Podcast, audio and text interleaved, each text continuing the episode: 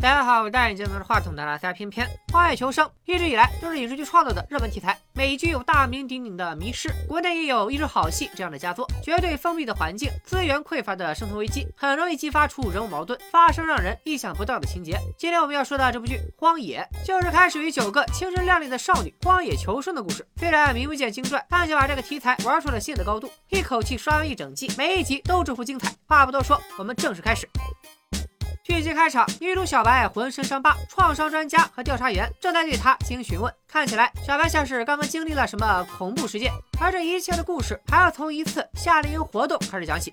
小白和其他一共八个女生，前不久报名参加了一个名叫“夏娃黎明”的夏令营活动。她们之中性格各异，种族不同，有着天差地别的人生境遇。有人为身材自卑，每天刷心灵鸡汤；有人在餐厅打工，脾气暴躁；有人感情不顺；有人事业失利，甚至有的还要独自照顾病重的父亲，脸上透不出一点年轻人的朝气。总之，社会对于他们所处的位置有着各种不同的要求，这些要求都会让每个人都有些无所适从。夏娃黎明活动就是为了改变这种状态，组织了一次仅有女生可以参加的夏令营，以女性的学习和成长为主题展开，目的地是夏威夷。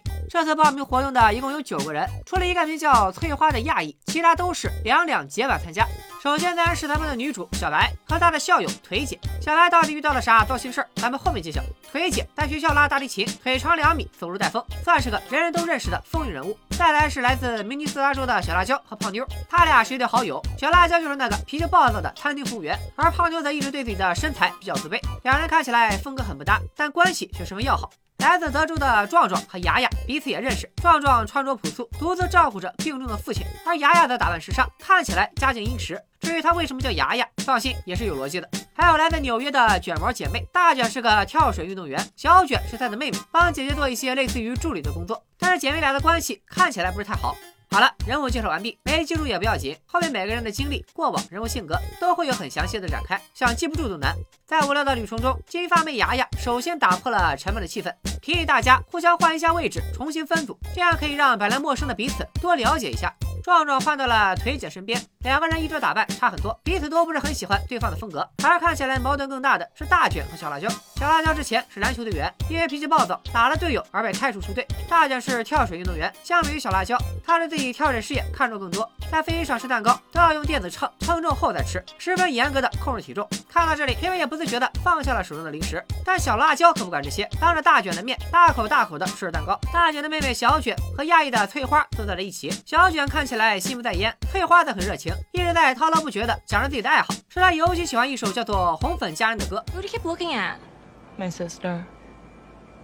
So have you been listening to me at all? You're from San Francisco. You hate being homeschooled. You work at your family's restaurant. You collect erasers. You have two pugs named Coco and Jax, and you're existentially prepared to admit that you like pink. 雅雅换到了胖妞身边，她主动介绍自己说自己信仰基督，参加这次活动是为了在选美比赛上能获得一些加分。她一边夸胖妞的眼睛好看，一边给胖妞讲一些恋爱经，而胖妞则坦诚的表示根本就没有男生会喜欢自己。谈话间，胖妞提醒雅雅，她的牙上沾上了一点蛋糕。雅雅突然开始紧张，赶紧跑进了飞机的洗手间，锁好了门。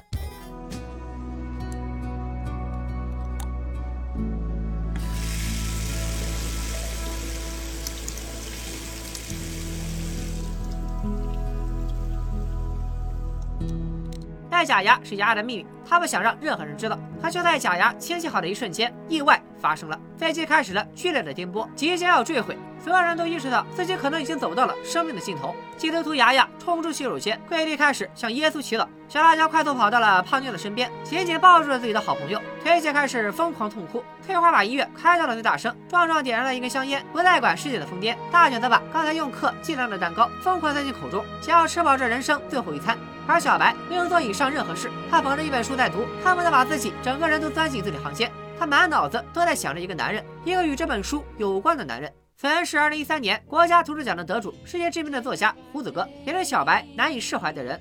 因为一次作家分享会，小白与作家胡子哥相识，他对这个在台上充满自信、侃侃而谈的男人一见钟情。分享会结束之后，小白主动找机会开车送胡子哥回酒店，两人互相留了电话，从此开始了约会。但比较特别的是，胡子哥不喜欢使用智能手机，只用老式翻盖机，而小白则从来不把胡子哥的名字存进通讯录。他说这是很多女孩子都会做的事。最喜欢的人如何在通讯录里保存名字，因为如果存了名字，他就和通讯录里的其他人没有区别。女孩希望这个人足够特别，所以会默默记下他的号码，每次都期待着这串数字的出现。就这样，两个人通过短信关系逐渐暧昧，直到有一天，胡子哥喝了一些酒之后，发来了一条短信。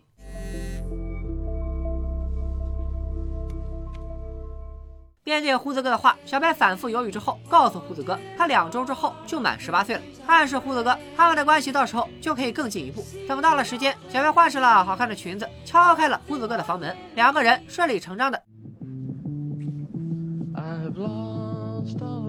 Every girl has a vision for how she wants to lose it.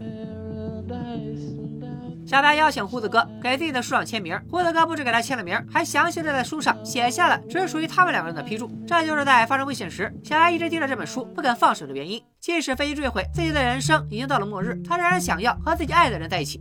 好在飞机虽然坠毁了，但除了机组工作人员消失不见之外，九个女孩都落在了浅滩，平安的爬到了海里的一个岛上。运气最差的就是女主小白和亚裔的翠花，她们落在了离岛较远的地方，奋力挣扎，抱住漂浮物才保住了一条命。翠花的行李箱飘在小白身边，箱子里面响起了手机铃声。小白赶紧打开了箱子，掏出手机想要求救，没想到一个手滑，翠花的手机掉到了海里，再也救不回来了。翠花自己也很危险，跌落之后的摔伤造成了她内脏出血，目前已经生命垂危。幸运的是，两个人离岛并不太远，借助漂浮物还是回到了岛上。岛上的人虽然没有生命危险，但情况也不容乐观。高冷孤傲的腿姐精神崩溃，坐在地上大声痛哭。大卷疯狂呕吐，妹妹小卷试图过来安慰她，但却被大卷斥责。她指责小卷给爸妈打小报告，妹妹在反驳说，只是因为担心她的身体。看来姐妹俩的关系出现了很大矛盾。但大姐口中的打小报告又是指什么事呢？我们暂且按下不表。胖妞受了伤，她的脚踝肿得厉害，需要有人扶着才能勉强走路。雅雅在她身边脱下了自己的衣服，帮胖妞包扎了伤口。小白和翠花上了岸，但翠花已经呼吸减弱。壮壮在给她做人工心肺复苏，大家都在旁边支招。壮壮一问才知道，在场的所有女孩，除了躺着的翠花，一共八个人，居然都学过人工心肺复苏，哪有这么巧的事呢？但紧要关头也来不及想这些了，得赶紧救人。翠花靠着心脏急救醒了过来，但内脏出血的问题依然无法救治。大家开始想求救的办法。全场只有壮壮手里有一部手机，还在刚刚救人的时候泡了水，无法开机了。按照网上流传的方法，壮壮把手机丢进了沙子里，希望沙子可以像大米一样吸掉手机的水分。Yeah, well, good enough for me. 其实，就算手机开机了，也可能没有信号，他也只能走一步看一步。物资上，他们身边只有随飞机掉下来的十来罐可乐可以喝，根本不够生活。雅雅提出要去岛中深处找物资，小辣椒则说要跟他一起去。他俩一个暴躁少女，一个是天天把小美比赛挂在嘴边的小凡尔赛，一起外出很难不呛起火来。雅雅说自己不是什么养尊处优的公主，教小辣椒要注意听山中的流水声，还说自己竟然跟着爸爸一起打猎，啥家的背景啊，还打猎？小辣椒一听就气不打一处来。更要命的是，雅雅还一路念叨着各种宗教性质的祷告，也是让小辣椒烦得不行。小辣椒不信教，觉得宗教都是被设计出来给人们洗脑的。他想要制止雅雅继续祷告，但雅雅依然念个不停。Lord, in your mercy, grant us. Fuck! Fuck! Show me! 小辣椒烦归烦，但从没想过要真的伤害雅雅。他赶紧追下去道歉。雅雅受了伤，也不再多说话，只希望小辣椒离自己远一点。看来这是吓着了。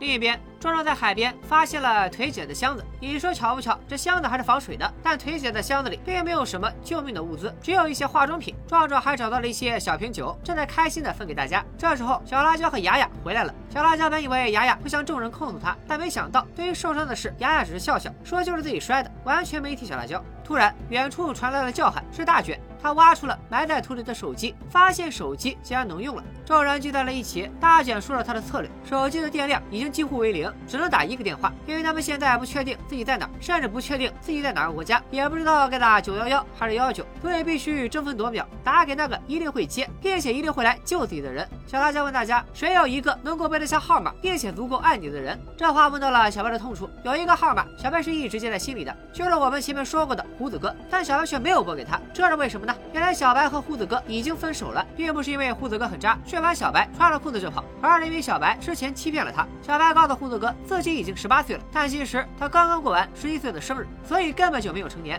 胡子哥是咋知道的呢？原来竟然有人把小白的出生证明直接寄到了胡子哥家，难道有人在监视他们俩，并以此威胁胡子哥？胡子哥好歹也是一个知名作家，这事要传出去，他不但要被全网封杀，甚至很可能面临牢狱之灾。胡子哥不敢再跟小白沾染一点关系，他让小白赶紧离开自己，并且以后永远不要再联系了。小白也是因为这件事和胡子哥分手后，情绪开始崩溃，每天捧着胡子哥的书走不出来。父母看他状态不对，才给他报名了这次的夏令营活动。所以遇到如今这样的状况，小白也在犹豫要不要打给胡子哥。其他女孩试着打电话给家人、教练、朋友，但都没有打通。轮到腿姐，则是电话拨通了，却一直没人接。此时，众人的注意力都在手机上，除了小白，没人看到一直不说话的翠花悄悄扭过了头。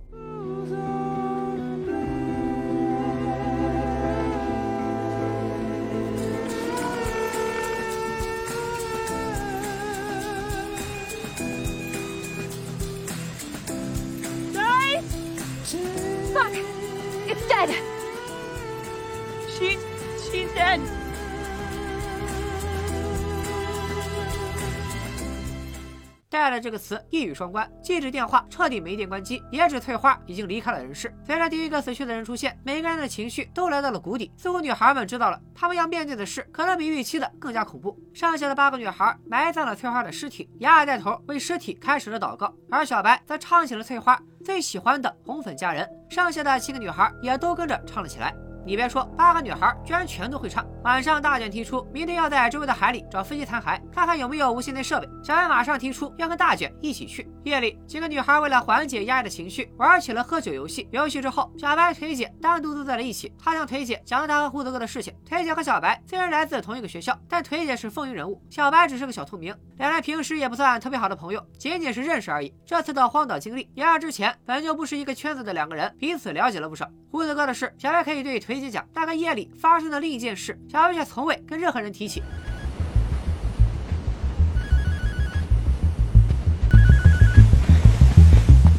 小白直接扑到了坟墓前，用手扒开了白翠花的土，从翠花的尸体上掏出了一个手机。这可是救命的东西，手机还有电，但也马上就要关机。就在这危急关头，小白的直击操作可把我气够呛，他居然真的打给了心心念念的胡子哥。一听到胡子哥的声音，小白紧张的说不出话，胡子哥也没有给他说话的机会。You have to stop calling me. Don't text me. Do you understand that? I don't want to talk to you anymore. It's over. I'm sorry. 小白不敢跟大家说自己把最后一通救命电话的机会浪费了，默默瞒下了这件事。事实上，他一直没有走出情伤，直到被救之后，还仍然在不停追问。他们失踪的新闻爆出来以后，胡子哥当天有没有报警，有没有多问过他一句？How about you take a deep Answer my question. It is the only one I have. It is. I just want to know if he tried for me. Pathetic. I, know. I expected more from me, too. 其实相比于小白的感情，更诡异的可能是手机本身。你可能要问了，翠花明明有手机，为什么直到死掉也不拿出来？没错，这就离谱。如果你还记得前面的剧情的话，应该能想起来，这并不是翠花唯一的一部手机。之前她的行李箱里就有一部手机，被小白掉到了海里。明明还有第二部手机，为什么却不拿出来给大家求救？镜头一转，一个女人正满脸自信地从机场里走出来。她不是别人，正是这个夏娃黎明活动的发起人。之前在飞机上播放的宣传片里，她有露过脸。咱们以后就叫她夏姐吧。下属阿呆正在机场门口等夏姐，并告诉夏姐出了大事，翠花死了。夏姐回到了自己的总控制室，面前居然是满墙的大屏幕。What a waste of a pretty face. What a waste that face, that face. What a waste. What a waste of a pretty face. That face. What a waste that face, that face. What a waste of a pretty face. What a waste that face, that face. What a waste. What a waste of a pretty face. That 镜头二十四小时不停地记录着岛上各个角落的画面。原来女孩们的一举一动都在夏姐的监控之下。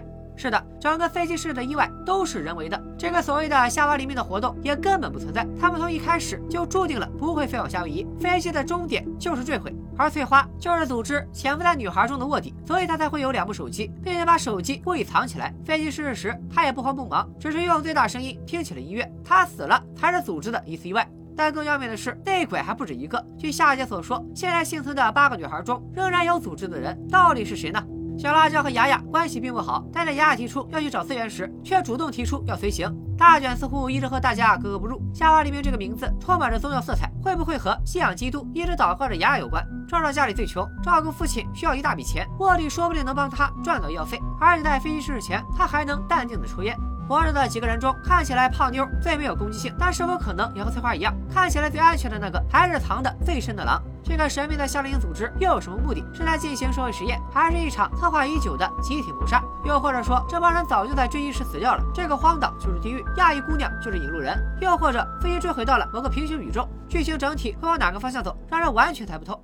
荒野的故事从一个荒岛展开，向着完全不可控的方向狂奔。之后的每一集都会对一个女孩的故事详细展开，每一个人的过往经历都会向观众一点一点的呈现出来。这集是小白的情商，下一集就是大卷的困顿。交织之间，一个属于青年女孩的真实事件逐渐浮出水面，荒岛淘沙也将渐渐被推向高潮。想继续听我解说《荒野》的小伙伴，可以关注我的微信公众号“小偏偏说大片”，回复“荒野”订阅片片的最新专栏。我将一口气带你看完《荒野》全集，揭开这场神秘大逃杀的惊人真相，和你们一起揪出内鬼，看到这部剧悬疑背后想要传达的精神内核，不错过每一个精彩瞬间。拜了个拜。